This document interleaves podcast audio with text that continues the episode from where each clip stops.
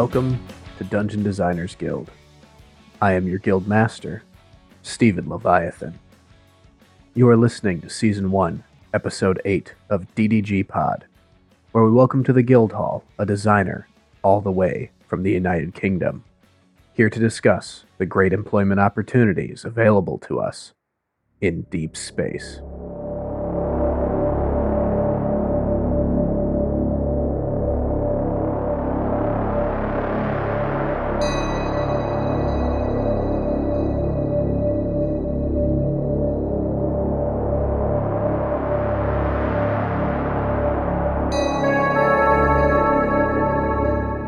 Whether alive yet or not, many of us fondly remember the dark and neon science fiction films of the 1980s, which brought us humanity's interstellar future, traveling the stars in huge metal hulks. Often these films showed us the terrors and perils that space travel would offer such a fragile and inefficient species as ourselves. Likewise, this game designer seeks to warn us that we will all have a high chance of mortality when exposed to any of a number of inherent dangers off world, challenges for which we are ill equipped, both in body and in mind. So, without further ado, let's get on to our main event.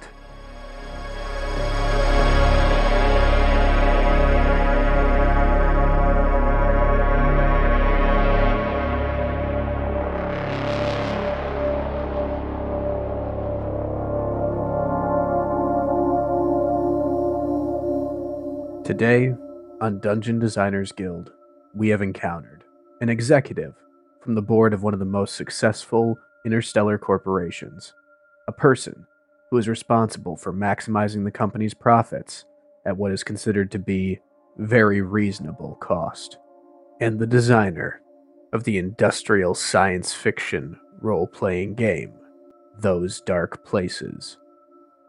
Jonathan Hicks. Or do you prefer John or Jonathan? Uh, Jonathan's absolutely fine, thank you. It's very formal. Okay. Jonathan, welcome to the show. Uh, thank you very much for the invite. I really appreciate it.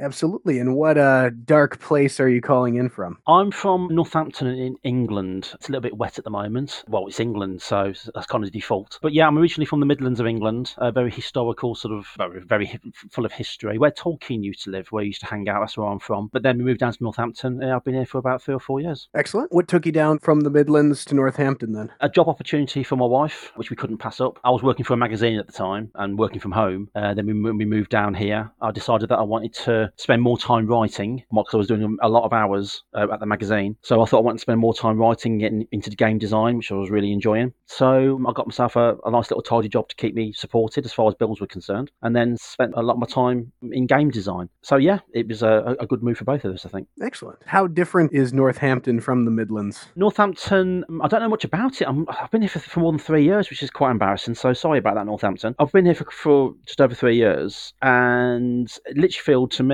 was there's a lot of history in Lichfield going back to. I mean, it's mentioned in the Domesday Book, I think and it goes back all the way no, more than sort of 1500 years. It's got the country's only three spire Gothic cathedral built in the 1100s, and Tolkien used to hang around there um, with his mates. So the, the, whole place is just full of history, and it was the whole area, the forests that's surrounding it, the towns, the, the numerous churches. I've, I've got a massive uh, love for old churches and cathedrals, and it was just really, really inspirational. But then, of course, you stay in one place for too long, and the, that inspiration turns into very, very, very samey. And since we moved to Northampton, I've seen loads loads of new things, discovered a whole new food scene from all over the world, which is absolutely amazing to me, and loads of different kind of history. Then it's that kind of reignites the kind of creative process. You start to get inspired by new things. So yeah, moving down here, the whole change of pace and the whole change of scenery really fired up the imagination and got me, got, well, really got me going again. Excellent. And so I take it you started gaming before you moved, right? Oh yeah, back in 1983 I started, and I think like with every UK boy of that time, I was what uh, 14 years old. I started with the fighting fantasy game books. So I picked up Citadel of Chaos and then fell in love with that and started doing other stuff. I was already a massive Star Wars and science fiction and fantasy fan. I'd already read Tolkien's works. My introduction to Tolkien was the BBC radio play. And then a year later, in 1984, a friend of mine said, Have you ever heard of Dungeons and Dragons? and I bought the well, I went into a game at the Dungeons and Dragons Club at my old school, Netherstowe Comprehensive School, in Room One A run by Mr. Bowen. Thank you, Mr. Bowen, for introducing me to role playing. That was 1984. So I went out and bought the Red Box Basic, you know, with the Larry Elmore cover, the Frank Mentzer. It's I, I bought all five of those boxes and then just went on from there. Spent three or four years kind of not really knowing what I was doing and drifting from game to game. But then when the Star Wars role playing game came out in 1987, I bought that. And because a lot of my friends were all Star Wars fans, it was very easy to get a game together. It was very, very focused. And after that, my role playing just exploded. And uh, yeah, I was doing it as often as I possibly could. Excellent. Okay. And so that would have been the West End games, Star Wars? That's right, the original first edition D6, which I have to say is still my favourite version of it because it's got a fantastic rule book. The rule system is fast and intuitive and simple. I do like the other rule books that came after that, but I think that it kind of bloated the rules a little bit. It didn't really need that. And also, as well as a Star Wars fan, we didn't know much about the Star Wars universe, and those source books and what have you really expanded the Star Wars universe.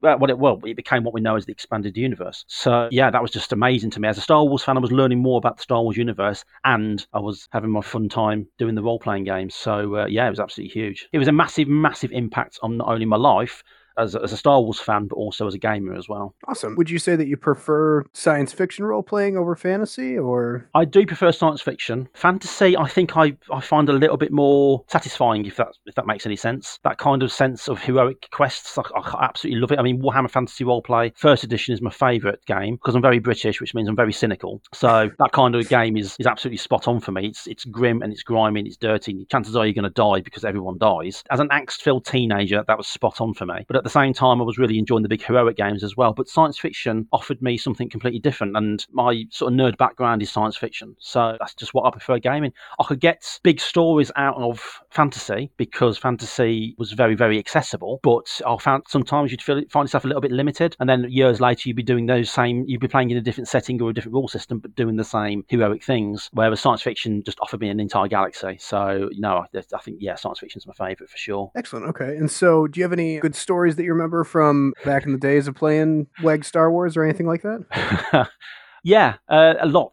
A lot of them I remember I was, I was, a teenager, late teenager, early teens, and then when I discovered the fun of role playing, I then discovered the fun of going out and partying a lot as well. So we kind of mixed the two quite a lot, which was probably wasn't healthy. But yeah, the Star Wars games. I remember Sunday night Star Wars games. We used to have a, we, we set up this entire sector called the Setnin Sector, which, believe it or not, has actually been mentioned in official Star Wars. I think it's Build the Millennium Falcon, and there's this little section because a friend of mine actually wrote a lot of the Build the Millennium Falcon issues, and yeah, he was mentioning putting little snippets of the Setnin sector that we created as fans into an official Star Wars product, which was quite funny and a lot of fun. But yeah, we built this, this huge sector and we had lots of different characters.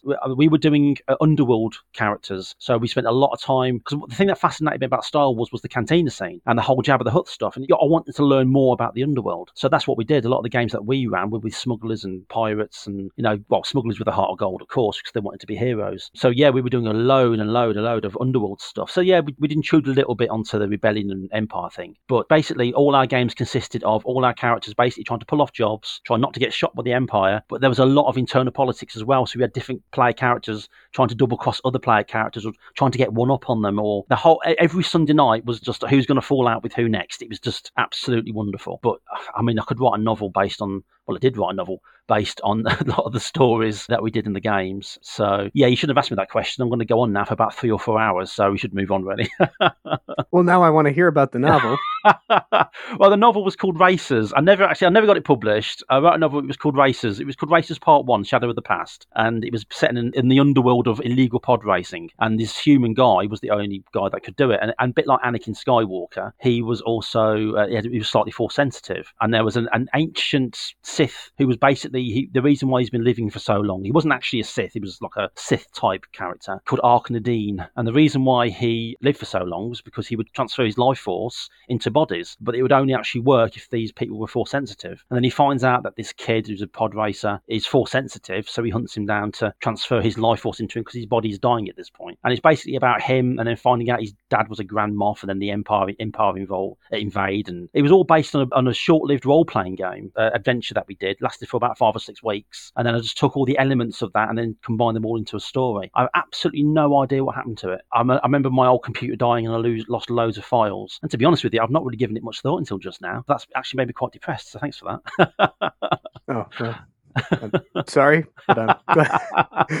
thank you for uh, sharing with us.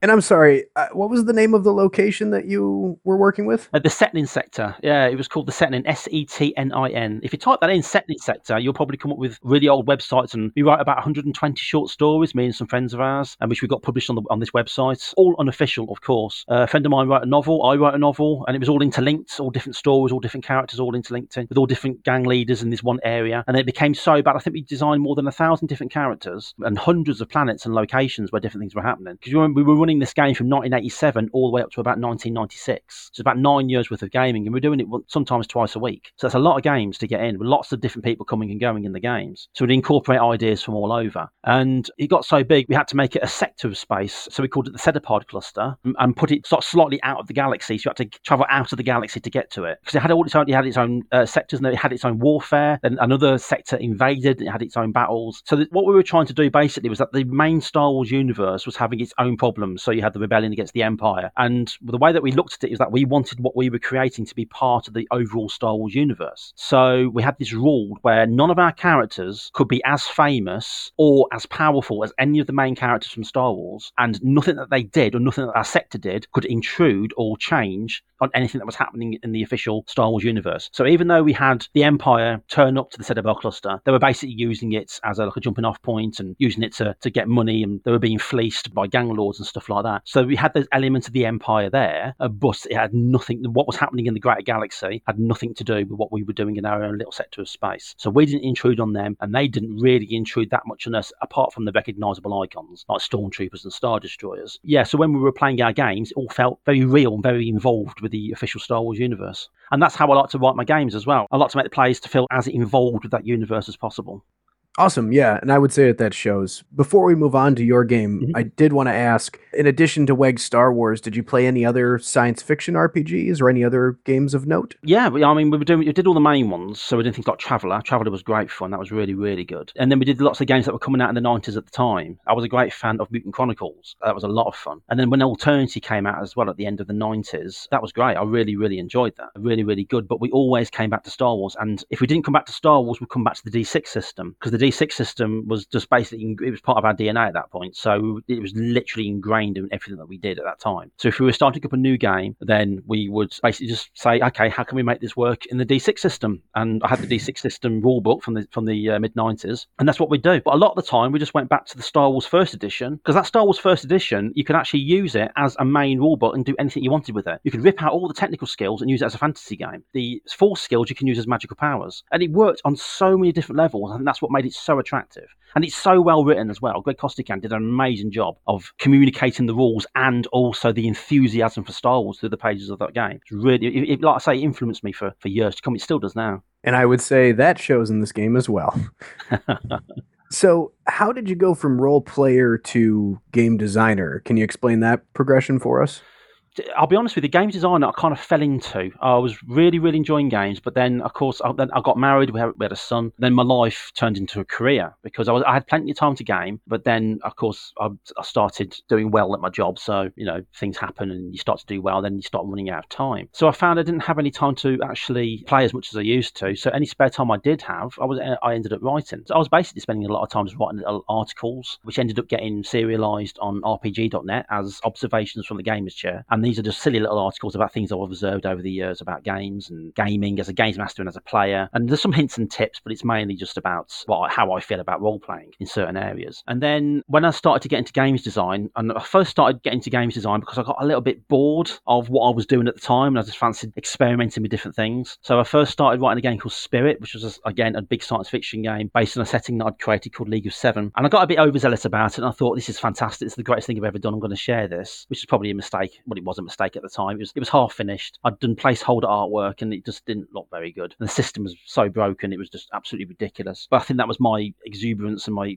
I was getting overexcited about the game. I still love the League of Seven setting and I will do something with it. But yeah, I got overexcited. And then I spent loads of time trying to design stuff for my own edification. And but then I thought, how about if I started writing something for an existing system? And I ended up writing an adventure or two for Arion Games for Fighting Fantasy. And Fighting Fantasy is what I grew up with. So it's the thing that got me into role playing. And I'd run some fighting fantasy games, role playing games when I was younger. And I got in touch with a little pitch and uh, and they said, yeah. And I was like, ah, okay, which time took me by surprise. So, okay, then I'll write it. So I wrote this adventure, The Floating Dungeon of Varric And uh, yeah, that got published. And, and I kind of got the taste of blood then, role playing game design blood. So I thought, I'm going to do some more. So I did some more for them. And then I started approaching other people, you know, how would you like me to do this? How would you like me to try that? And because I'm new and nobody really knew who I was, people were like, yeah, thanks, but but no thanks. So then I thought, well, in that case, then I'll design my own game. And yeah, that's how I fell into into designing those dark places, which I started in 2010, which a completely different system, which I designed. It was basically a hangover from what I'd already designed for the League of Seven for Spirit. So by default, straight away, it didn't work. But again, I was getting ahead of myself because I wanted to write a rule book in the same vein as Star Wars rule book and what have you. Though even the Ghostbusters rule book, the original one, it, had this sense of exuberance, this sense of excitement, and it really communicated to the player and to the GM what kind of game it wanted to be, what sort of game that you should be running, and that's what I, I wanted to try and emulate. And I started with those dark places in a completely different place, and then it's completely different to the game that's come out now. Excellent. So, can you tell us a little bit more about where the idea for those dark places began? How did you land on the sort of concept of this game? I think I'd become a little bit burnt out by heroic science fiction, so Star Wars, Star Trek, that sort of thing. I love it still, don't get me wrong, and I'd play it to the heaven's end, but I think I got a little bit burnt out by it. And my favourite film of all time is Alien. And I think that I think that goes without saying. I think if you know me, then you know that Alien is just to me, it's just a work, work of genius.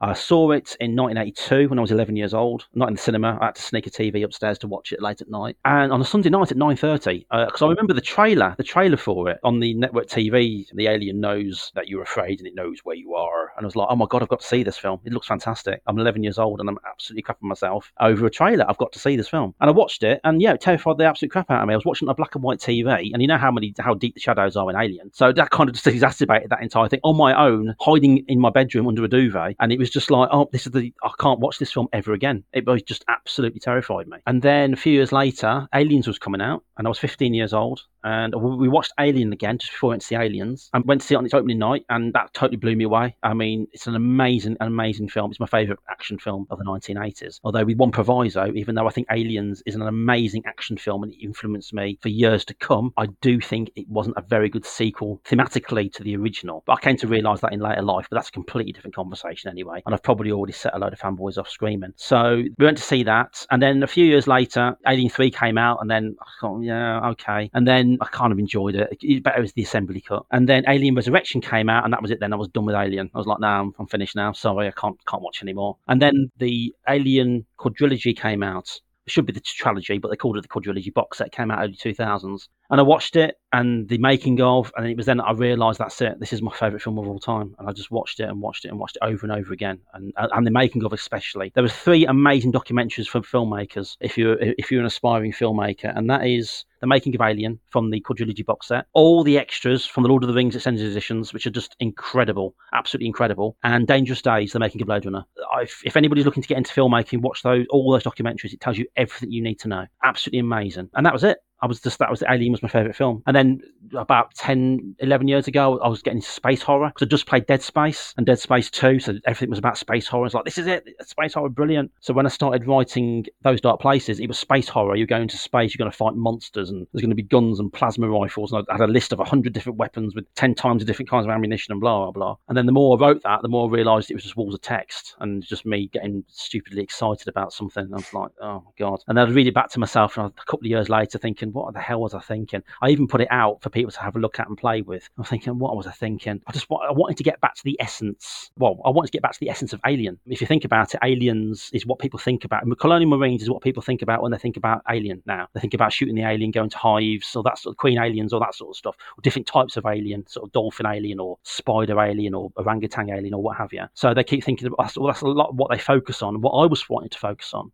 was the original Alien and what made that unique. And what made Alien unique was atmosphere and the tenseness that it builds. And that's what I wanted to try and convey in those dark places. So it started out as this big grand idea with loads and loads of stats, lots and lots of pages, and then I whittled it all the way down to this really, really rules light system, focusing on story, narrative, and, and characters and the setting more than anything. And then I thought, how am I going to communicate that setting to the readers and the gamers? And that's when I came up with the idea of doing it like a, an interview, like you were speaking to company representative. I was trying to capture what Greg Costikyan did in the original Star Wars game, and just that sheer enthusiasm, the way that he spoke to you like he, like he was your mate, and that he, he was a fellow fan. And yeah, oh, I'm a fan. You're, you're a fan. I'm a fan too. Let me tell you about this great game. And that's how it felt like he was talking to you. So I thought I'd try that approach but make it stuffy, formal, a little bit cynical, maybe a little bit quirky. And I know it's a bit of a love it or hate it kind of way of writing, but no, that's what I went with in the end. And that was that. Okay. Can you just give us a little description of what the original system was like and why it wasn't working? The original system was based on a D. My favourite die of all time is the D12. You can do so much with a D12. It can do everything with a D12. It can be a D2, a D3, a D4, and a D6, and a D12. And you can't go wrong. And in fact, my, the, a new system that I'm working at the moment, it takes all that into account. And it was great. And then I changed that to 2D6 because I was a bit of a Traveller fan. And it was like a 2d6 roll high sort of uh, thing, and then it turned into a 2d6 roll low. And I thought, let's try this with the d20, and it was just then it just got out of hand. You know what I mean? I was so focused on and how the rules worked, I'd completely lost focus on what the game was about and what what it was that I wanted to do.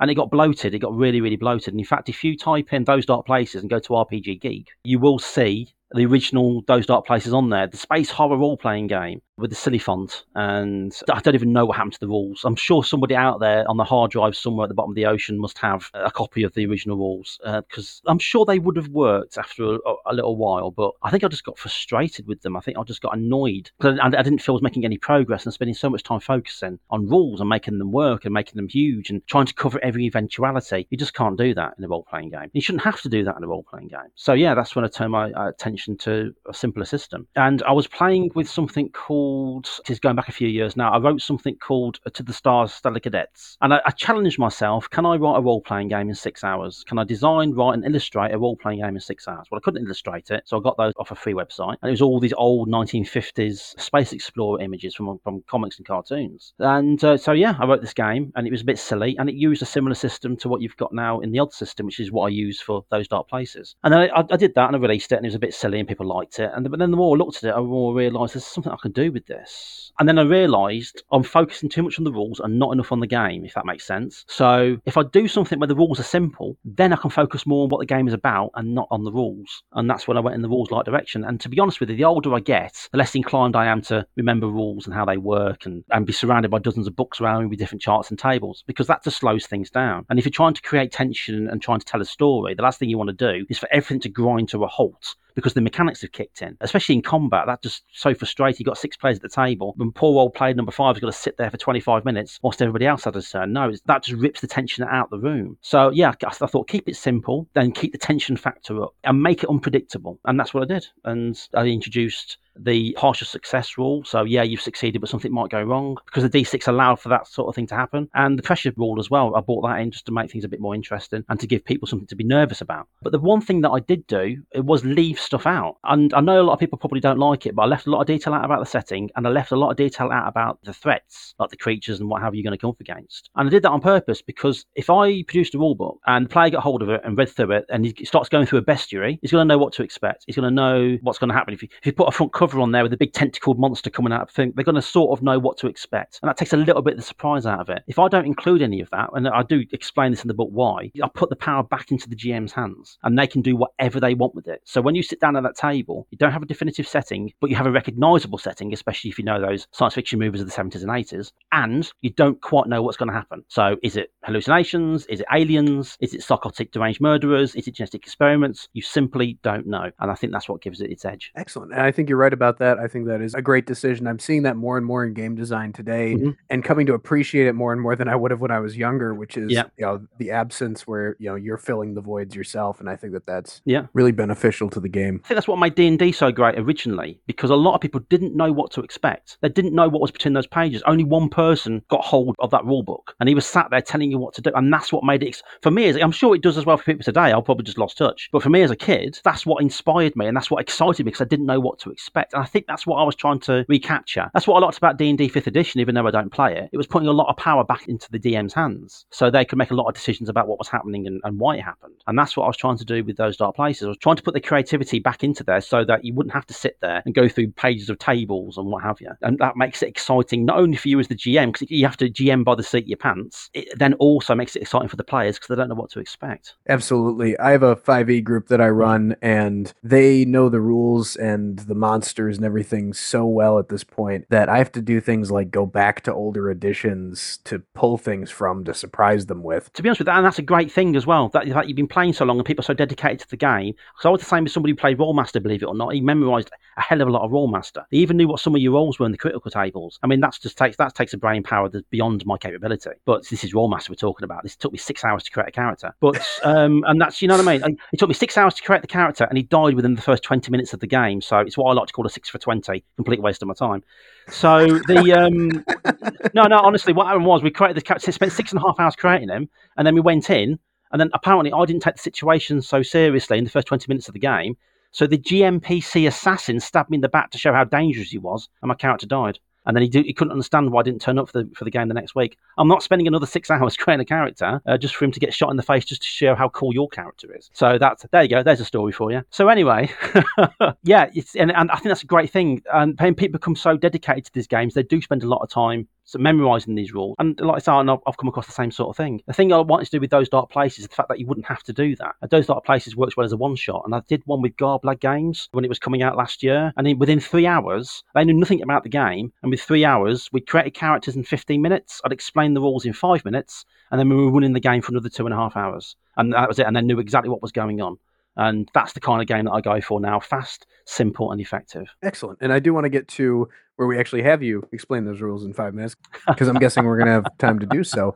Real quick, before we move past the setting, uh, something I wanted to ask you about. You described the setting not just as science fiction, yeah. but as specifically industrial yeah. science fiction. And I was wondering if you could speak a little bit more to that. Industrial is what I kind. I don't know if I coined the term to be honest with you. I don't think I did. I think I must have heard it somewhere and just regurgitated it because it sounded cool. Um, industrial science fiction is basically if you look at the science fiction movies that were being made in the seventies and eighties. So you're looking at things like Dark Star, Silent Running, Alien, of course, Outland. If you've not seen Outland, with Sean Connery, Peter Hyams film, absolutely brilliant. If you liked Alien, you're gonna love Outland. Even films like 2010 and 2001 and what have you. Those kind of films were very, very hands-on and incredibly grimy and felt really really lived in. And something that uh, they were saying in the making of Alien was something I always hung on to was that it was very blue collar. So these weren't specialists or scientists or space explorers. These were space truckers. These were people that you could relate to in some way. They were just out there just trying to do their job and just trying to work and just trying to get by in life and in space. And that's what I kind of latched onto that kind of dirty, grimy backwater. These are the stories of people that you wouldn't give a second glance. These are the stories of people that drive past you on the highway in articulated lorries. You know what I mean? Oh, he's just overtaking me. Who cares? You don't know his story. Let's find out more about him and all the weird things that happen. And the great thing about space is like anything can happen. That's what makes it so scary. So yeah, that's what I was going for. And it's also implied in the setting as far as the corporations are concerned. Corporations basically just want to make money as fast as they possibly can. They want things built by the lowest bidder so they can save money. And that's another edge of those dark places. That's what makes it scary because you're flying around in a tin can, thousands of miles from home. The nearest help is probably about six months away, and you're in a, a starship that's been built by the lowest bidder, uh, which has been flying around for 20 years. Anything could go wrong and it's missed its last inspection check because the company wanted to save money. And that's in itself is what if a seal goes? What if an airlock depressurizes? What if the scrubbers give out? Or, you know, what if the faster than light conks up? You know, there's all these things that can go wrong. And that's why it was coined as industrial science fiction. These are working men and women out there in space, basically just trying to get by. And they're scared enough as it is trying to complete their contracts. So when things do go wrong, and aliens and stuff is implied, but it's never actually definitively sort of discussed. I much prefer the unknown terror. So things that you think are going on, uh, but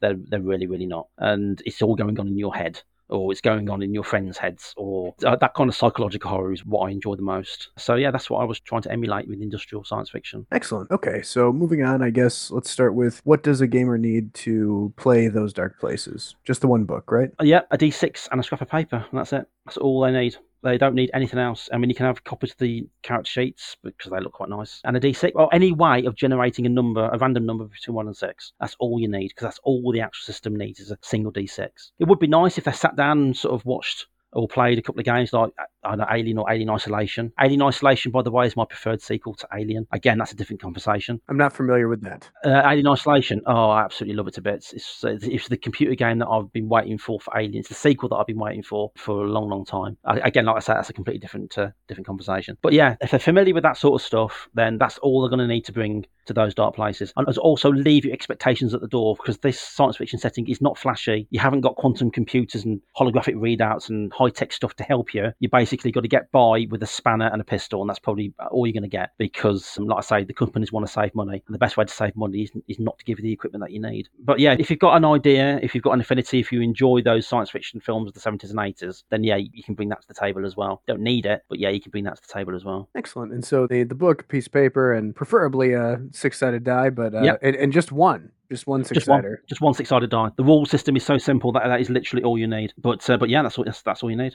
and that's why it works as well. It works really well for online gaming because we've run a few games of this online, and the games have been really fast and really snappy because there's no messing about. You literally roll a dice, you got your result, and then you carry on. So there's nobody hanging around. I, I tell you what, it's a bit easy because it's a bit more social. But on, online, if you're hanging around for your turn, then it can get a little bit. You you don't get bored, you know, but you know what I mean? For me personally, anyway, it can get a little bit annoying if you're hanging around waiting for your turn because I'm just impatient, I guess. I'm a uh, forever GM, so I'm always playing. I'm just not used to it. So yeah, so it's perfect for online gaming. But yeah, that's all. That's all you need. Uh, one six sided die, uh, or some sort of dice rolling app, or if you're Mm-hmm. Yeah. really eclectic, I guess you would go chits. Yeah, yeah, yeah, Real quick, you said you're a forever DM. Is that by choice or is that Yeah. by consequence? yeah. It's by choice. I used to get as frustrated as, as all hell sometimes playing games. I started out as a as a player, and then I, I used to run a few games. But then in 1987, I kind of just carried on running games, and then I would play in other people's games, and I would catch myself thinking, I wouldn't have done that. I would have. I, I- would have tried this. I would have done that. And that's. I, I wouldn't voice it. I, I did voice it once, but that was just really, really rude. Here's a hint for everybody: if you're a GM, you're in somebody else's game, don't tell the GM what you would have done. That's just rude. Don't ever do it. It destroys friendships. I know. So, and then I just. I, I just didn't have the patience to sit there and let other people to sit there and let other people sort of help let the game unfold. That's which is which is rude in itself, I think. I've just put all my attention onto GM. When I did play, I didn't really take that much time with the characters. I do have my favourite characters back when I was playing a lot, but my last favourite character was better part of 30 years ago. I focus on GM because I'm very, very selfish as far as game time's concerned. Well, that's interesting because I've met a couple of people now that are, you know, like that. They just prefer to be the GM every time. Yeah. But I think most people, when they say forever GM, it means that they're stuck being the GM because Yeah. nobody wants to take up the helm, so to speak. Oh, yeah. Oh, no, it's purely by choice for me. So a player sits down to play those dark places or to, or to Yeah. look into it because they're going to run it for their group or whatever. They crack open the book. Mhm. What sorts of things are they going to find familiar? They are going to find, well, the, system itself is dead simple. So they're going to find a, a six sided dice familiar for sure. The setup, they're going to find familiar. The, you open the book, you've got your introduction, and then you've got the character creation, and then you talk about combat a little bit, and then we talk about the, the setting. So the actual layout of the book is, is, is very, very familiar. It's what you expect from any normal role playing book. If you know the genre, you're going to recognize a lot of things, especially the illustrations. I mean, the illustrations by uh, Nathan Anderson are absolutely fantastic. I asked for that kind of 1980s low tech vibe, and that's exactly what he gave. And yeah, he did a fantastic job. So shout out to Nathan there. Yeah, it is some great art. I really Yeah. do like the art in your book. It's, well, I was really pleased. Well, when, when they were offering the artists and they said, well, these are these guys, and I was going to their portfolios, the very first image of Nathan Anderson's that came up was Kane in the egg chamber in Alien. And I went, yeah, that's him. that's the guy who's going to be illustrating my book. Yes, thank you very much. Everybody else can go home now. But so, I mean, don't get me wrong, they sent me some fantastic artists, but unfortunately, the Alien in- illustration completely completely threw me. Made up my mind straight away. But yeah, uh, once they go into there, yeah, they're gonna if they know the genre, they're gonna find a lot of if they, if they know the era as well of the 1980s, especially. Some of the images, of some of the computers in there are very very 1980s desktop computers, which is something I asked for. I even got our picture and said this is what I'm looking for, and it's just brilliant. So yeah, they're my age, then yeah, they'll definitely recognise the 1980s in there. But I think they'll recognise the straightforward setting. Everything is very very straightforward, and they'll also recognise as well the kind of evil corporation side of things. Although I'm not really on board with the evil corporation is evil angle of things. I prefer the corporations out there doing its thing, but there are people that work in the corporation who are a little bit nasty, or- or they, or they want what they want. So I prefer looking at it that way. But yeah, they'll definitely recognise a, a layout of a standard role playing book. Okay, as far as that's concerned, the layout of the standard role playing book. So we're looking at things like attributes. Yeah, yeah, definitely recognise the attributes. Basically, there's four attributes, which are charisma, agility, strength, and education, which spells the word case, and that makes up your case file, which, which I thought was quite clever. And uh, but then I would because I wrote it. It, so I'm going to find it's clever. So no, no that, that is clever. I saw that and I chuckled. I like that Yeah. a lot. yeah, I So- thought it was. I, I was really pleased with it. I was just. I, I wasn't going to use it. I thought. Don't, I thought I was just being stupid. I thought, come on, John, don't be daft. People are going to look at that and think you're being daft. And then I, when I wrote up a case file, I thought actually that kind of works. Okay, I'll leave it in for now and see what the editor thinks, see what the publisher thinks. And they loved it. I went, all right, then we'll go with that then. So, but yeah, you got the four attributes. They're given scores of each, and and that well, that's it because that's basically all you do in character creation. You, you get you get given the numbers one, two, three, and four. You put those against charisma, agility, strength, or education. The higher, the better. And then you choose a primary and a secondary crew position. Could be pilot or security or liaison or engineer or whatever, medical, what have you. And then you choose a name, and that's it. That's your character. And then you're ready to go. Literally, a character you can create a character in a minute. Like I said, the game that I ran last year for five people, they took 15 minutes to create the character. Well, probably not even that, probably about 10 minutes to create the characters. And that included the time it took for them to decide who was doing what role on the ship. And then that was it. They, they were done then and ready to go. So that's all you get, really. There's no skill list. There's not even an equipment list. There's no time for any of that. Basically, you've got your attributes and you've got your crew position, what you're good at, and then that's it. And then the way the rules work is, let's say you've got like um, an agility of three. And if you want to do something that's agile, you do something physical, what have you, you roll a d6, you add your agility score to that dice roll, and then your target number is seven. And if you beat seven, then that's it, you've succeeded. If you go below seven, then you failed. But if you roll dead on seven, you've succeeded, but there's a bit of a caveat. So, yes, you may have sealed the door, but it might unseal later. Or, yes, you've convinced that guard to let you through, but then in about 10 minutes, you might be thinking, hang on a minute, that's not quite right. I'm going to investigate this further. And the good thing about that is the player knows that they've only just passed or something might happen, but it's completely up to the GM whether they act on, on that or not. A lot of the time, I don't, because it just it's enough to have the players tense, thinking what's going to happen to me later because this has gone wrong, and that's more than enough to get tension up. Nothing actually happens, but they're worried anyway, and that's absolutely fine because that's what the game calls for. And that's it. And then if you've got a primary position, say pilot, you add plus two to the roll, and your secondary position, because everybody's always a backup for somebody else, you add a plus one to your roll. And that is literally it. That is literally the rule system. And I've literally just told you the rule system. So that's it. Took me two minutes. it's so simple. I do have to say the rolling sevens as the partial success. Yeah. I, I mean, you see that in other games, but I like that that's the narrowest margin because in other games, certain systems, it's broader. And Yeah. I, I hate having that happen too much because, especially when you're running the game, that almost becomes cumbersome. So having that be only, you know, one out of what what's the most you could roll? 10 with the, Yeah. the plus four? I guess 12 Um, with the plus yeah, yeah, four yeah, plus yeah, right. two.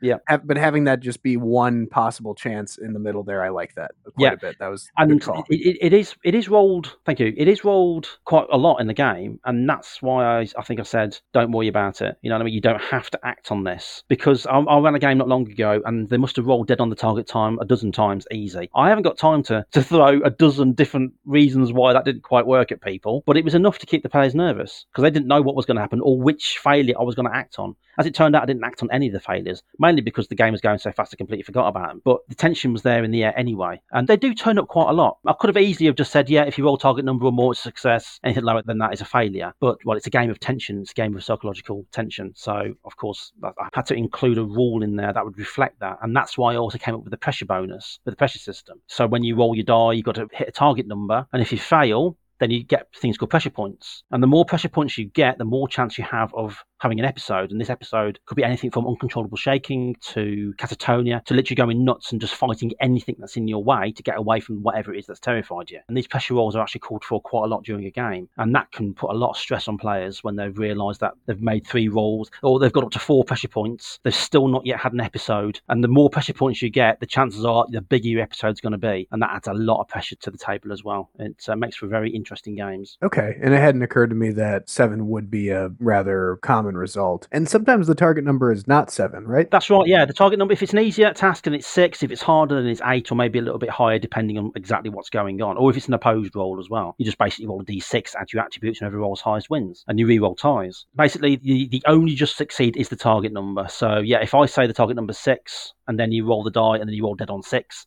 then you've only just succeeded. That chance of only just succeeding is always there. And you, I'm sorry, did you say that in opposed rolls that rule doesn't come into play? No, it doesn't, uh, because basically with opposed rolls, it's usually just two characters against each other, PC or NPC. So you basically just rolling a die, adding your stat, and then whoever rolls highest wins. That only works with the physical and mental skills. Charisma skills, where you can influence another character, but that doesn't work between PCs because it would be well. I, I, I, that, that shouldn't really work in any role playing games. You don't want another player making a roll to convince your character to go off and do something that they, that they don't want to do. So they should role play that out. Hence the term role play. Mm-hmm. But yeah, yeah, no opposed rolls, That doesn't really happen. And then added a few optional rules because I realised that one of my playtest groups wanted to be a little bit more heroic and go a little bit more down the aliens route. So I thought I'd give that a bit of a shot. Didn't quite work out. Didn't suit the nature of my game. And I said, okay, if you roll a six, it's an automatic success, and if you roll a one, it's an automatic failure. And so I put that as an optional rule if you wanted to to be a bit more sort of adventurous and what have you. So, but I, I don't use that rule because I prefer the tension. Oh, so you do have a an optional sort of crit. Yeah, kind of. Yeah, there's no critical roll per se, but yeah, there is an optional rule where sixes are always a success. Yeah, and one is always always a failure. Just uh, for those people who just want something a little bit different. If they wanted to go on and bit, make it a little bit more adventurous, I suppose, then yeah, they've got the option to use that rule. Excellent. Okay, so another rule I wanted to talk to you about was your pressure points. Would you be able to Mm-hmm. explain for us a little bit more about the pressure point system in your game and how it plays out in practice? Yeah. What happens is every time you see something nasty, so a body falls out of a, of a cupboard or a monster jumps out and you, know, basically any kind of jump scare that your character was not expecting and would not react well to, then you roll something called a pressure bonus. And your pressure bonus is your strength and education added together. Uh, you roll a d6, you add your pressure bonus, and then you've got to roll 10 or more. There's no just made it target number there. You just got to roll 10 or more. And if you roll 10 or more, then you, yeah, you're shocked and you're like, oh my God, what, what just happened? But then you very quickly sort of gather your senses, you realize you're in a situation, and then you sort of get back on track. But if you roll less than 10, then you get something called a pressure points. And what these pressure points do, they build up over time. And when you get more than one pressure point, every time you get a new pressure point, you roll 1d6. And if you roll less than, but not equal to, your pressure level, then you'll have an episode. So, and this uh, was a game I was running um, during playtest. I had to change the pressure rules actually because everybody was just passing out all over the place. it, was awful. This guy was trying to drag one unconscious guy out of a room whilst his monster was trying to kill him. And then just at the very moment the other guy was trying to open the door and the body fell out, mangled body, he completely flushed his pressure roll and then passed out as well. So got one guy there with a taser with him fighting against a big monster with two unconscious guys on the floor. And I thought, no, I've, I've got to change these rules. Everyone's just going to die in the first 10 minutes. no, it's awful. So yeah, and that builds up over time. And if you roll less than your pressure level, then yes, you'll have an episode. And like I said earlier, depending on how high your pressure level is, uh, you could roll as low as one, which means you're just a little bit shocked, and you might have adjustments to your agility or your charisma. You know, you might have uncontrollable shaking, so your liaison and charisma rolls might not go too well, or you might have a bit of kind of a, a, brain fog, so your education rolls might not work, or your physical shaking, your agility rolls might not work so well. So yeah, it affects you in that way. Up to uh, basically passing out, going catatonic, or trying to run away from whatever's scaring you. I've had that happen once in a game, and it was quite unfortunate. Something happened. I can't quite remember.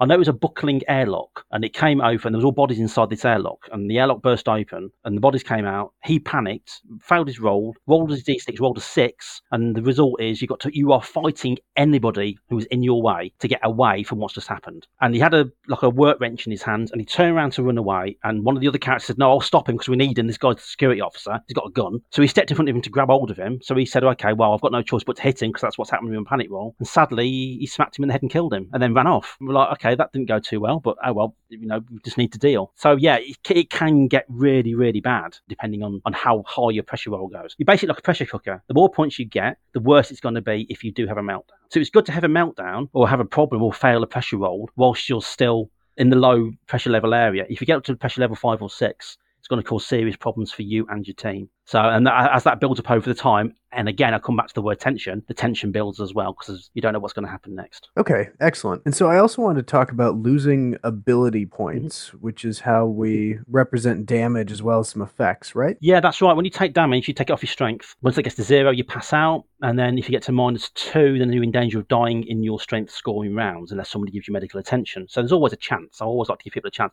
I don't like getting to zero and saying, right, you're dead, off you go now. Go and sit over there, create a new character. That's a bit unfair. You can make death or the threat of death just as terrifying as anything else. So yeah, your strength goes down. You lose um, ability points depending on injury, or depending on your pressure level rolls as well, whether they're failed or not. But that's pretty much it. That's the only time, the, the only real stat attribute that gets really affected throughout a game, depending on how much action, combat, or violence there is, is going to be the strength stat. Okay, and you said that sometimes the results of pressure rolls might affect your agility scores. That's right. Yeah, I mean, it, you might start with fit of uncontrollable shaking, and that's it. Then your agility is a little bit messed up. So you want to sit down and repair something or use a computer, but your hands are shaking too much, and so that can work against you as well. Yeah, if you fail a pressure roll and you go below your pressure level, it creates a problem for the rest of the group as well. Because if you're trying to do something that's specific to your role, and that's why one of the reasons why you should do secondary roles as well, secondary crew positions, so that somebody could step in and help you if they had to, as long as they had a similar position. Because I found that as soon as one character and his role in the group is compromised, it creates more problems, and that's no fun for anybody really. You don't want to go into a situation where, you know, everybody's relying on the spellcaster. You go into the dungeon, and in the first ten minutes, the spellcaster's dead, and you're like, okay, well that's just done for the adventure. Then let's just get out of here. I didn't want that happening, so that's why I introduced the secondary crew positions. So yeah, it can affect your stats in, in different ways, whether as far as physical movement or just communicating to people, just talking to people. It can affect you as well. Excellent. So, if we could then go a little bit into combat, I know we touched on it a little already, but you lay out a mm-hmm. couple of different scenarios in the book, and you mentioned something interesting about not wanting to have firearms on a spaceship, which I don't think comes up enough. Yeah, one of the things I'm coming back to the film Outland, and there's two things actually. I got the two things I got this from. One was the film Outland, and they're walking around a space station where they can obviously puncture the hull of this mining station, like the Con-Am 21 mining station, and it's obvious they can punch holes in the tubes, the walk tubes, or what have you. And you've got this guy walking around with a shotgun. It's a pump action street sweeper, and you're thinking, what are you doing? Why are you? Why have you got a shotgun? In what are you doing? You got a shotgun. You're going to shoot the guy, and if you miss, you're going to blow a hole in the wall, and everyone's dead. Why are you doing this? And you've already shown us in the first ten minutes of the film that decompression's really bad. It's uh, scientifically inaccurate, but it's it's really really bad. And then I was watching Armageddon, the Bruce Willis film. They're trying to stop the asteroid, and then the officer on the space shuttle pulls a pistol out on Bruce Willis, and then one of the characters goes, "What are you doing with a gun in space?" you know what I mean? Like, and he's absolutely right. Why would you do that? So, and that so that's what I said. I, I wanted to keep guns down to a minimum because I felt if I had a, and this is my problem with the early design of those dark places. If you've got a long list of guns, then it just turns into a shopping trolley. It just turns into a shopping list. Oh, I want this gun. This one's cool. This one will do. So I just gave you three options. You've got a taser, which is what everybody would carry in space because why would you shoot a gun? And then when you've got major problems, then you've got a pistol, and then you've got a shotgun because shotguns are cool and shotgun is Outland, and that's what I was emulating. But you don't use those if you can possibly help it. If you're on a station, you're on a settlement, if you're on Earth, then yeah, you knock yourself out, you go for it. But in general, everybody's equipped with a taser. All the guns are locked away in the cupboard. You don't anybody just wandering in there and messing about. You're in transit, you're thousands and millions and billions of miles from home, and then suddenly you're cleaning a pistol, it goes off, blows a hole in the porthole. He's like, all that money gone to waste just because you were cleaning the gun. You don't want guns in space. So I was trying to, oh, and also as well, it's not a comfort blanket. So the characters won't say, oh my God, this is happening. I'm going to run back to the ship. I'm going to get the BFG 3000. I'll be back in five minutes. So that kind of takes the tension out of it if they've got a way to defend themselves straight away. So I just kept it light and simple. In combat, yes, combat is really deadly. It really, really is. And no, you don't want to get shot. And you certainly don't want to miss who you're shooting at, especially if you're on a spaceship. So yeah, I made combat intentionally brief and deadly. So that's not what the focus of the game is on. Focus of the game is exploration, investigation, and then going crazy. My question would be again, I don't think this gets addressed enough in science fiction. Would having a combustion in space, would that not potentially incinerate you? Because yeah. you know, if you're in an oxygen environment, oxygen like atmosphere, yeah, yeah. You know, would you firing a pistol not potentially cause a, a much larger explosion? i am going to be honest with you. I never actually gave that much thought, but now that you just mentioned that, I'm going to write an entire adventure around that and see what happens. Okay, because well, that, that, a, a, gunfight on a, on a, on a, on a oxygen-rich space station, no, that could cause all sorts of situations. There's one rule which I didn't include in the book, which I use quite a lot. And if I think something bad's going to happen, I'll ask the player to roll a d6. And whatever you do, don't roll a one. And if they roll a one, then something bad happens. So pull off a shot and you miss your target, roll a d6. If you roll a one, something bad's going to happen. That does create a lot of excitement at the table because you know you don't know what you're going to roll. So, but yeah, that's um no, I, I never thought of that. That's so like an un- I'm, I'm, going to write that down right now and credit you. Yeah. okay. Well, I'll make sure that it goes in the recording so that they know it came from me. if you run that adventure, though, let me know. I'll throw some yeah. guys again. But um, the reason I thought of that with your game in particular is because every other person is depicted with a cigarette. Yeah. I'm just thinking, like, you can't smoke in space. don't. Yeah.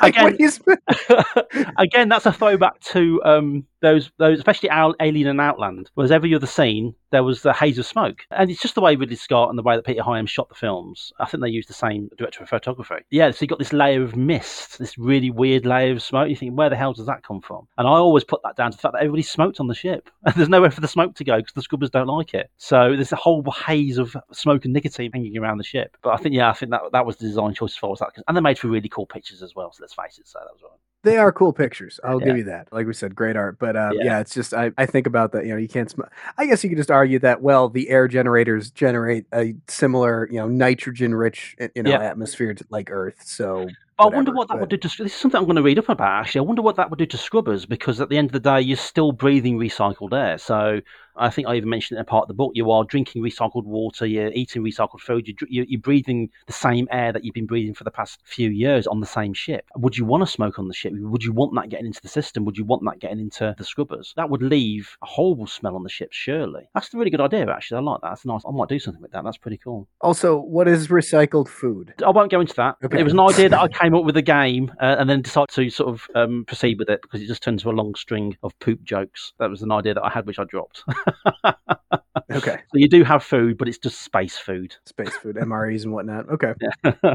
All right. So yeah, I know you said you keep combat quick and simple. Uh, you go into it. There are initiative rolls like we'd yeah. see in normal games, and that's based on your agility, which yeah. is similar to Dex.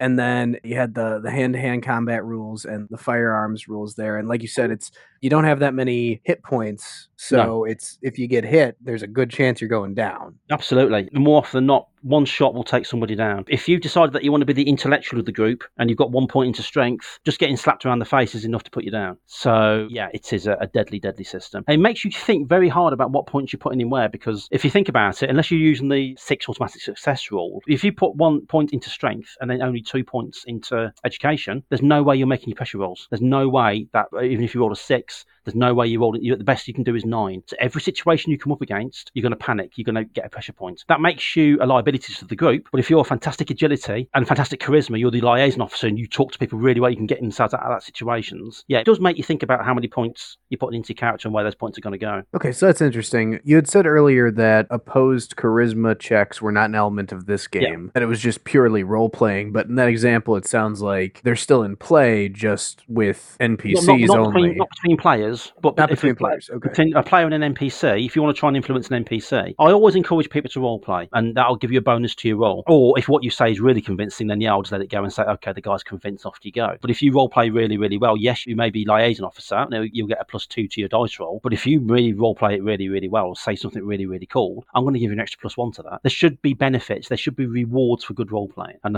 that's what I like to do. But that only works against NPCs. So convincing other people, ordering them around, all that sort of stuff, only works against NPCs. And like I said earlier, it's, it's not fair if another PC turns around and says, I'll tell his character to do this. And then you're sat there whilst your character's going off like it's been hypnotized. So, no, there's no charisma or those kind of rolls between player characters. But as far as strength and agility is concerned, you know, feats of strength and feats of agility, then yeah, those opposed rolls, you can use those between player characters. Excellent. Okay. And then you do outline, other than combat, other sources of damage. Yeah. And how do you handle that? What, what sorts of things might we see there? I keep that very brief and very simple. So it's basically just falls from height, heat, as in fire and radiation, and vacuum, and you basically just take a point. The further you fall, the more damage you take, and with fire and radiation, you'll just take a point per round. Because, like I say, with only like two or three points in strength, you could start to burn, and then within two, three rounds, you're dead, uh, or at least close to death. And uh, like you said earlier, you know, I mean, the fire is exacerbating in space because of an oxygen-rich atmosphere, and I just treat it as one whole heat sort of source. Because again, I could have gone into a lot of detail about lots of different damage sources and what they do and how it works and how many rounds it takes for this to happen, blah blah blah. But then I realised I was doing that in different sections of the book, and I'd realised I was going into more detail in some areas than I was in others. So straight away, I just take that detail out and then I generalise it because I didn't want to make the game complicated. So when you think now, oh yes, that's on fire, then you'll take that point of damage per round, and then you'll use that same rule saying, oh no, the baffles are open, I'm staring straight into a nuclear reactor. Then you'll take that points per round. Or oh no, he's left the oven on and there's a fire in the kitchen and the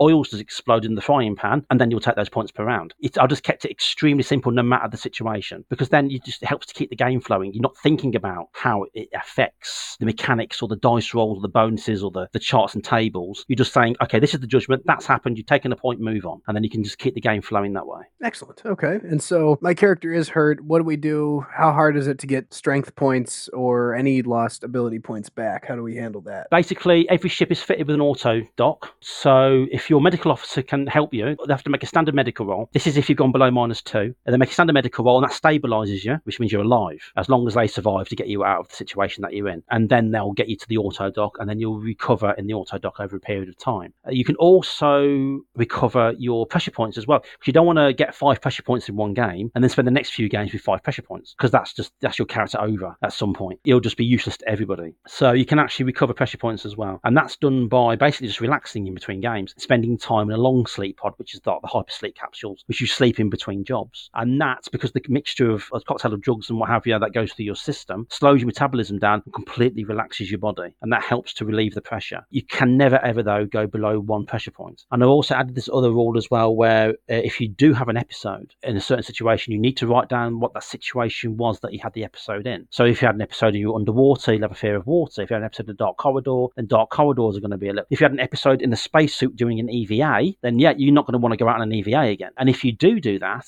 then you're going to have negative modifiers to your rolls because you're going to be there terrified, thinking what's going to happen now is going to happen again. But the way I've also handled that, I didn't want to be too negative about that. So I also handled it if you do face those fears and if you do manage to overcome those situations, then you sort of get back on the horse sort of Burke style. And so you face your demons, you face them down, and that gives you the strength to push on. And then those negative modifiers start to reduce them until they're com- gone up completely because you've managed to conquer your fears. So yeah, you can mechanically you can bring your pressure points down. Role playing wise, yeah, it can still affect you uh, games later. And so I'm dealing with these negative modifiers. How do those manifest mechanically? Are those they literally the just take higher. Or? Yeah, yeah. You know, you, well, you can either up the target or you can just uh, take the bonuses off the dice roll. You might have a I don't know medical officer of plus two. Got out in an EVA, you don't want to be out there, and then so all your rolls are, are minus two. You've lost that bonus. You're just making your, your standard rolls. But if you make that roll and then you actually succeed at that roll, not just succeed but succeed, then that negative modifier starts to go down, and yeah, that helps your character recover from the horrors of the.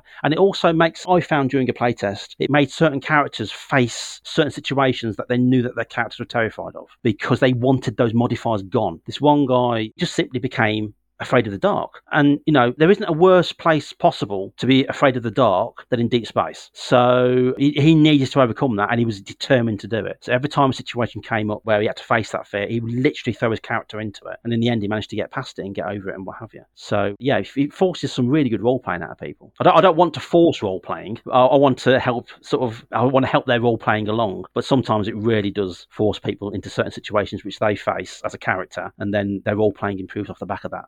I really appreciate that in a game. You gave the example of taking their plus two for their career. Yeah, or you just up the target number by one or two, depending on how severe the pressure roll was. I'll leave that in the hands of the games master because a lot of the time you need to react to what's happening at the table. You need to react to how the players are reacting and the situation at the table. So if you're in a dire situation, you don't want to make it too difficult for them. You don't want this guy to fail his roll because it might end up with a TPK, or the player themselves might be a little bit uncomfortable with the situation that they've actually found themselves in. So it, it, it sort of puts a little bit of power in the hands of the games master or the game monitor, a general monitor in this game, as they're called, to sort of read the table and then decide how they want to proceed with modifiers. Okay. Now, those modifiers, though, from the primary and the secondary roles, would those only come into play if it's something that applies to that occupation? Is that, that yeah, that's correct? Yeah, that's okay. right. I'll leave it quite abstract, and they're very, very general. I, I, and the reason why I chose seven professions is because there were seven crew members of the Nostromo and Alien. So that was a definitive design choice, which I stuck to. I didn't have a, a career for the cat, unfortunately, which was a bit annoying. But yeah, so each one of those careers, basically, if you're going to do something, first of all, you decide which attribute suits that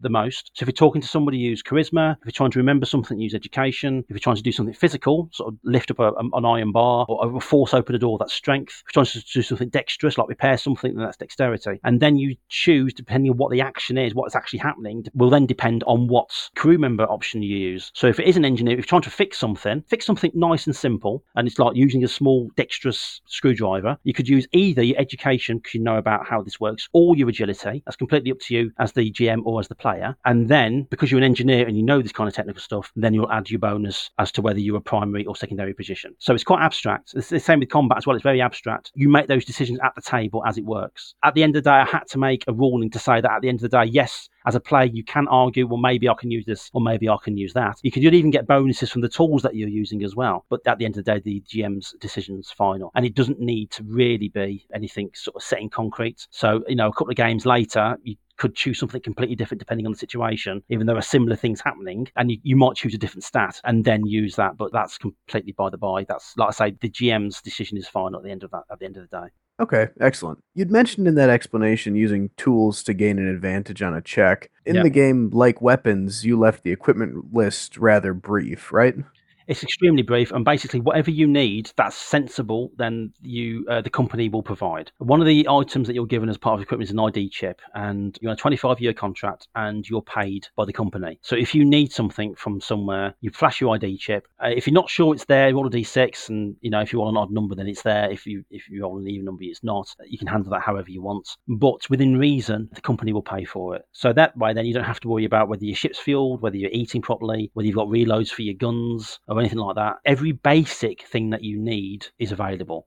So you can't say, okay, I'm going to go to the space station. I'm going to buy a fast car. I'm going to buy that starship. I'm going to buy that suit of armor which deflects all damage below five. You know what I mean? That would just be ridiculous. So all your basic needs are met by the company. And unfortunately, out there in space, there aren't any shops to go shopping. You can't go sort of shopping in between adventures and spending all the credits that you've earned. That's not the way it works. So yeah, I kept it very, very basic. So a 25 year contract? Yeah, Well, you get to sleep for most of it, so Right. that includes time that you're asleep. So you could go on a, an 18 month mission. You, you could fly out there for eight months, spend a couple of months there doing the mission, and then sort of fly back again. And the, all the time you spend in long sleep is counted towards your contract, counted towards your 25 years. And then at the end of that 25 years, you're given a nice fat bonus, and then that's it. You retire. So the aim of the game, because the game system is so simple, it doesn't really allow for any kind of character progression or any kind of expansion on skills and that sort of thing. So the aim of the game basically is to make it to the end of your 25 year contract and not go mad or die. Okay, so you're living on this ship for 25 years, largely in stasis. And in your game, the, ships are almost just environments in this. That's right. You don't. Okay. Could you Yeah. speak a little bit to that? Yeah, um, that was a conscious decision. I did come up with a Starship rules um, as far as stats and everything's concerned. And in fact, there were an entire chapter in the book on their own. But then I realised they were completely pointless. All we needed was deck plans because the ships themselves, and like you, you put it really well, actually, the ships themselves were environments. I found out that I was writing all these stats and I was, still, I was in a bit of a Star Wars vein. So I was thinking about what, what would happen if a ship came across another one and they ended up having to fight. Two corporate ships come up against each other and they have to shoot missiles at each other and uh, what sort of hull do they have and how fast are they and blah, blah, blah. And then I realised that's not what the game's about and that's not what I wanted to do. So I, I just completely took the entire section out. It was a better part of 5,000 words. I just took the whole thing out and just dumped it. And so ships now, they are just a means to an end. They get you from A, they get you to B. I even say it in the book. You press a button, the button says go, the ship goes, that's it. They're just environments. You, and that's how I would imagine them to be. I mean, if you look at the starships and Alien and Aliens, they're just big hunks of metal. I'm sure the weapons on the Sulaco, I want to see what they do for sure. But especially where the Nostromo is concerned, it's just a big hunk of metal. You can't blast it through an asteroid. If it's not the Millennium Falcon, you know, it's not a fighter. It's like giving stats to a tanker, you know, a, a, normal seagoing tanker. They're just big. And, uh, and, and you know what I mean? That's it. That, that's it. You can't, you can't definitely steer it down a channel. God knows they tried down the Suez Canal, but you can't sort of dodge it out of the way of incoming fire or anything like that. So what's the point? There's no point in including those stats. That's again, I come back to my th- to my um, original idea. That's not what the game's about. So yeah, I left the Starship stuff out. I might release them in a later supplement just as a bit of fun, or to give people that option. At least I like to give people options in games. But with the initial rule book, no, I, I took Starships out completely. I took Aliens out completely as well. I was going to include ideas for aliens and sort of exotic creatures and all sorts of cybernetically enhanced monsters and this sort of stuff. But then I came back to my point earlier where I was thinking uh, this doesn't work for me because I'm building a bestiary. I don't want a bestiary. I don't want the players or anybody to know what to expect. So I took all that out as well. Although I have written that up as something called the GM Simulator Expansion as a free PDF, a free 10 page PDF, and Osprey Games will be releasing that. So uh, by the time this goes out, it's probably already been released. That's about 10 pages long and it'll give some ideas on how to use aliens and different creatures and stuff in your games with a few adventure hooks. But my players didn't respond well to that. They quite like the sort of industrial thriller side of things. So I actually explicitly say, yes, you can introduce these, but if it doesn't work out and your players don't like it, then just say it was an actual simulation to see how you would handle aliens and then move on with your normal game. But yeah, it's, it's an option. Again, it's an option that people can use if they want to use it. I think I'm going to run Space Tanker gets stuck in the space canal. I think that's a great idea.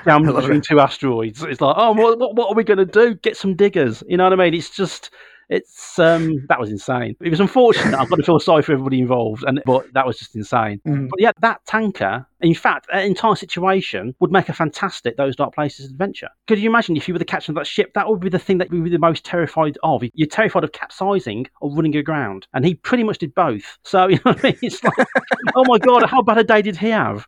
So, no, that's uh, that's that's really bad. So, no, that makes for a fantastic. And, and that's how I imagine the ships. They're just big hunks that you can't do anything with them. They just fly through space. They go from point A to point B. That's it. That's all they do. That's what they're there for. If we have time later, I got a good Navy story for you from a buddy of mine. But so you do mention just some different ship types, but you don't go into details on yeah. stats or, or deck plans. Well, I think like I that. mentioned the ship types because I want to give again they had different crew types, so I wanted to give the players options as to what kind of ships they could serve on, so they have an idea what kind of crew that they wanted. So yeah, I give the different ship types, and and it, a lot of it's flavour as well. So you know that there's different kind of vessels out there. You'll find that a lot of the rulebook is flavour. That a lot of it is out there because it's this corporate guy talking to you about space exploration and what to expect. A lot of it is flavour, and he's talking about the setting. So I don't go into major details. I think there's a couple of pages where I talk about the you know the solar system, what it's like on Earth, and the reason why these ships are all out there. But yeah, I don't go into any major because that gives players the ability then to create what they want, and they can create any kind of history that they want as well, and any kind of corporation that they want. Everybody seems to come back to Cambridge Wallace, which is the company that I talk about quite a lot in the book, which is great, which is fine because I've got a lot of plans for Cambridge Wallace. But yeah, I keep a lot of it vague just so that people can inject their own unique ideas into it yeah, it almost serves as adventure hooks. Then you look at these different ship types. You know, you say it's like Alien. Well, that kind of narrows yeah. what directions they'll go, how far they'll deviate from that. But you give like, okay, so here's seven different ship types. It's like, oh, well, I wonder what you know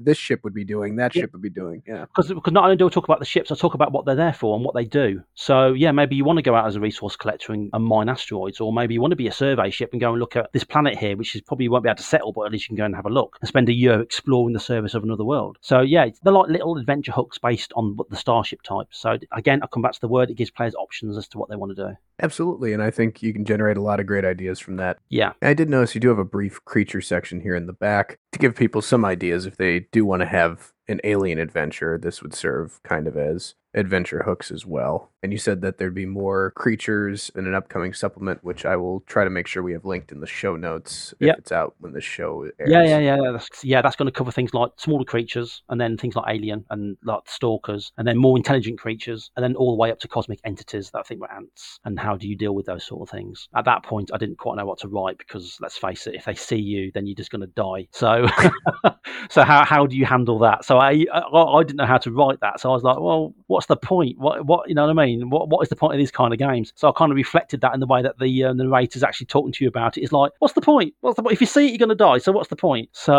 um, you know what I mean? But yeah, it was, it was a lot of fun to write. But yeah, that'll be out soon and it's completely free. I've got to stress that actually. If you've already got the main rule book, this supplement is completely free and it'll add loads and loads of playtime to your game. Sounds great. Yeah, and our listeners will definitely be checking that out. Was there anything else mechanically you think we should go over in the game? No, no, to be honest with you, the mechanics are so simple. We, I think we pretty much read out the rule book, to be honest with you. So, no, no, no, we're all good there.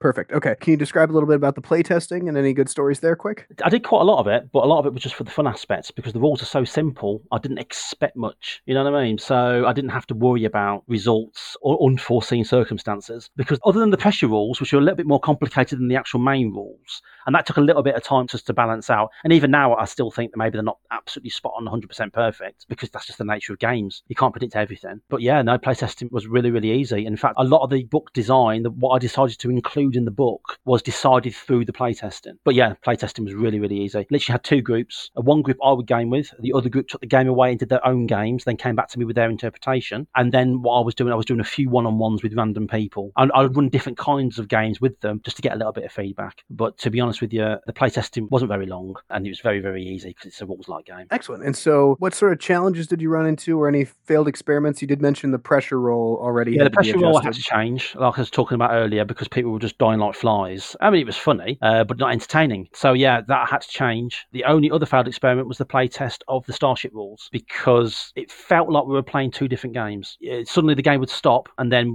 I had these different mechanics, which were a little bit more involved than the main mechanics actually. So I had these little mechanics mechanics, and it was a little bit frustrating because well, I was running the game and the, the starship mechanics were just getting in the they were just getting in the way. So yeah, that was a failed experiment, and one, another reason why I, I, took them out. But other than that, everything went quite swimmingly. And the only other thing I had to do was pass the book around to people after I'd written it, so they could actually read it, so I could not get approval, but get get people's opinions on how it was written. It's got this very chatty, like I say, interview sort of feel to it, and I really like that because it was entertaining to write. I want to make my books entertaining. There's nothing worse than a wall of text. That's absolutely fine. Don't get me for me, I should say. That's absolutely fine because if you need to explain a rule book and it's complicated, no, like something like Pathfinder or D and D 5e or Rolemaster, then yeah, you're gonna need this wall of text because you're gonna need to explain the rules, and that's absolutely fine. But for a simple game like this, I wanted flavour, so that's why I did it. And yeah, it came back mostly positive. There's a couple of things I had to change. I take out a lot of swearing just to make it a little bit more uh, sort of approachable because there's some parts of it where the guy talking to you came across really, really aggressive. And then somebody said, when I'm reading it, I'm not reading it as if this narrator is talking to me, uh, Jonathan. I'm reading it as if you're talking to me, and nobody talks to me like that. And I'm like, okay, I'll take that out. And, you know, I said, oh, okay, that's fair dues. But yeah, that was it. That was it. The playtesting, no, it wasn't very long. I spent longer writing it than I did playtesting it. I think the sort of second person informal writing was a good idea mm. as far as I think you're right. That does convey a certain tone that I think really does benefit the overall yeah. product there. So I, again, again, it's, it's all about atmosphere. And if I can immerse the reader into the atmosphere of the world that I'm trying to create, then so much the better. Because I, sometimes I find some text in some role playing games, the idea behind the role playing game is fantastic, but then sometimes the text leaves me a little bit cold because it just feels like you're reading a manual, like you're trying to, I don't know, install a new washing machine or something. I just don't feel the game through the text, and that's really what I wanted to try and do with this game. Excellent. So, any examples of how this led to great role play? I really liked the player killing the other player with a wrench. I mean, I, yeah, that's unfortunate, but you know, I mean, like I, I, I like that example. Did you have any other examples you wanted to throw out there? Uh, yeah, similar to the ones actually. The guy um, basically facing his fears, basically the medical guy, and he was basically trying to operate on his friend and save him, and then he failed miserably, and the guy died. He actually completely fumbled his roll, and the guy died on the operating table. And this is whilst they were trying to keep the doors sealed because there was an infection going around the ship, and everybody was panicking. Uh, yeah, so that guy unfortunately passed away. So he, when he failed his pressure and he went catatonic, and then of course when he came out of it, he then had this fear of basically doing his job. So every time there was a situation, and a couple of games later, a guy got injured, and he went running over with the medical kit, and I said, right, you difficulties, you're gonna have to drop your bonus. Well, why? Well, because you wrote on your character sheet that you're terrified of doing something wrong. And he was like, oh no, what do I do? I said, well, you're just gonna have to make your roll if you want to do it, or you're just gonna go, no, I can't do this. I'm sorry. Completely up to you. And we all played it out, and he role played it so well. I actually did give him a bit of a bonus to his roll because he was there, sort of his hands shaking, and everybody was behind him saying, just save him, just help him, just help him. And yeah, he made the roll, and then that sort of helped his character recover from the trauma. I know it's not that simple in, in real life. I know there's loads of elements and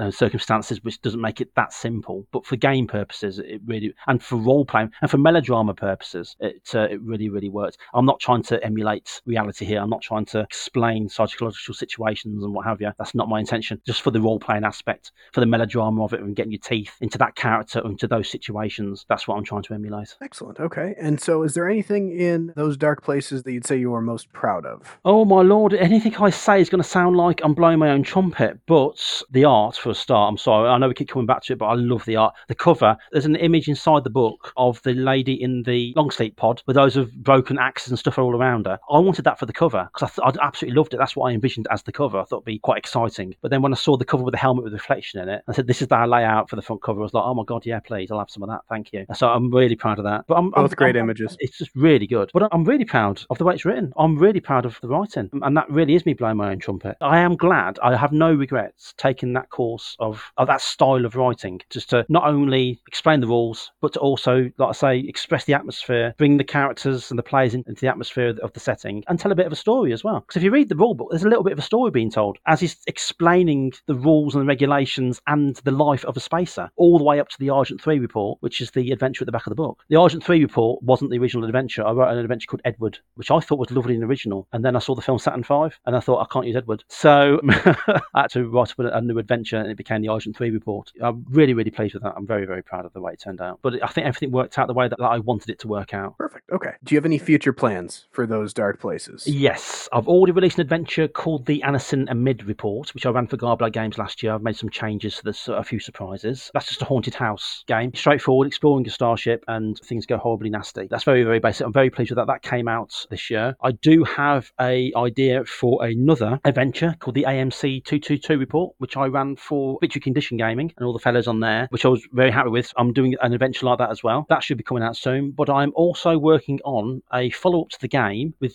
extra rules, possibly the Starship rules, and a more detail about the history of Earth and the corporations and how all that fits and works in together. And believe it or not, I'm also working on a miniatures game. They're using the same rule setup, but as for 15mm miniatures, science fiction miniatures, I'm making it as simple as possible. Playtesting on that's going really, really well, which I'm really, really happy with. I don't know, quite know what I'm going to do with it yet. There's a lot of miniatures games out there, but the system lent itself quite well to little skirmish games. So I'm working on that at the moment. And that's pretty much all I'm allowed to talk about.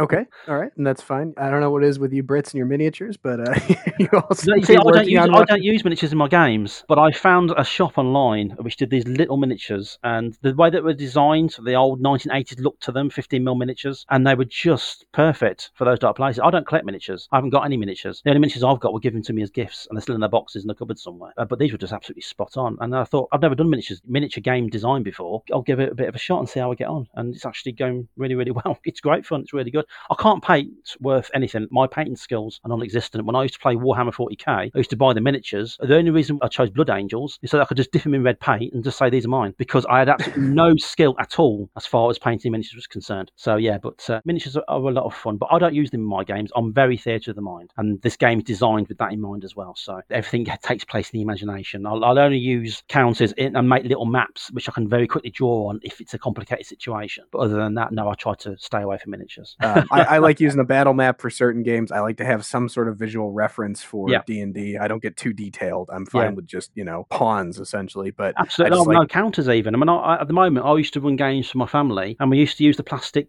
figures out of the Dungeons and Dragons board game, and they did absolutely fine, absolutely no problem at all, and they were great. I have no problem with that. I used to enjoy using miniatures for the D and D Fourth Edition because the game sort of lent itself to those kind of that kind of play. It was very much a miniatures game, and it was great fun. I really, really enjoyed it. But other than that, no, uh, miniatures. Nine times out of ten, I won't use them at my table. Yeah, and it is game dependent. You know, I, I feel D and D needs yeah. a battle map. This game, I don't think necessarily would. So okay, and so then where would you direct listeners to pick up a copy of those dark places? It is available at your local. It should be available at your local friendly gaming store, so they can order it in for you. You can get it on the usual outlets of Amazon, all bookstores. So all the big bookstores you can get them from, or order it in. It's available directly from Osprey Games, ospreygames.com. They've got a little role playing section there which you can get it from, but you can also get it on EPUB and PDF and Kindle. You can get it on drive through RPG as well. So basically, yeah, if you type in those dark places RPG on your browser, you'll have plenty of options as to where you can get it from. It's uh, it's all over the place. Excellent. And where would you direct them to stay in touch with you and your projects and everything? I spend a lot of time on Twitter. So if you want to go to Twitter, I am John Mark Hicks. That's J O N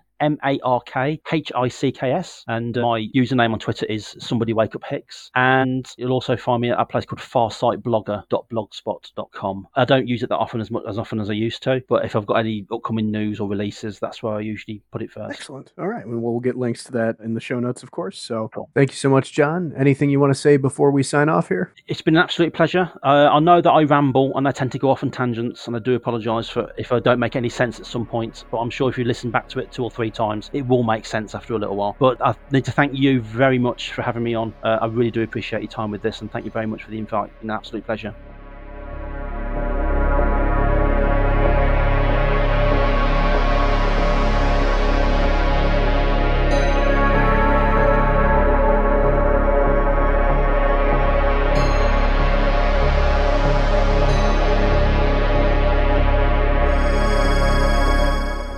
Thank you again, Jonathan, for stopping by the Guild Hall to tell us about the lucrative opportunities that await us in those dark places of deep space.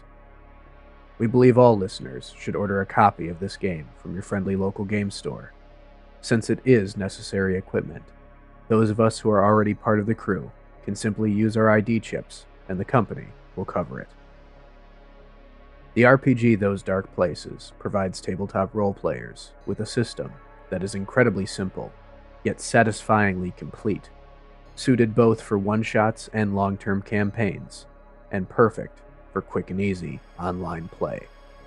So, if your game group has not yet applied to begin your fruitful careers at Cambridge Wallace Incorporated, then there has never been a better time. Those who apply now and sign on for a short 25 year employment contract will be rewarded with a large incentive bonus upon completion. Some terms and conditions do apply. To be considered eligible for this retirement offer, crew members first have to survive. Before we close the capsule, we at DDG Pod need to pay our dues. Theme music for our show is the song High Fantasy by the band Gygax. Additional music in this episode was provided by Karl Casey at White Bat Audio. Logo design for our show was done by Elijahist. Artwork for this episode was provided by Hodag RPG. Special thanks this week to Charley at Negative Modifier Podcast, Brian Fitz Fitzpatrick at Moebius Adventures, Ricolas Weishaupt, and S.L. McClellan for their help in completing this episode. And as always, thank you to all listeners. If you are enjoying the show, please rate and review at Apple Podcasts and subscribe wherever you get your podcast. That concludes our eighth episode of Dungeon Designers Guild. So, all you catatonic doctors and shocked security officers, we escaped again. But remember, next time, we might not be so lucky.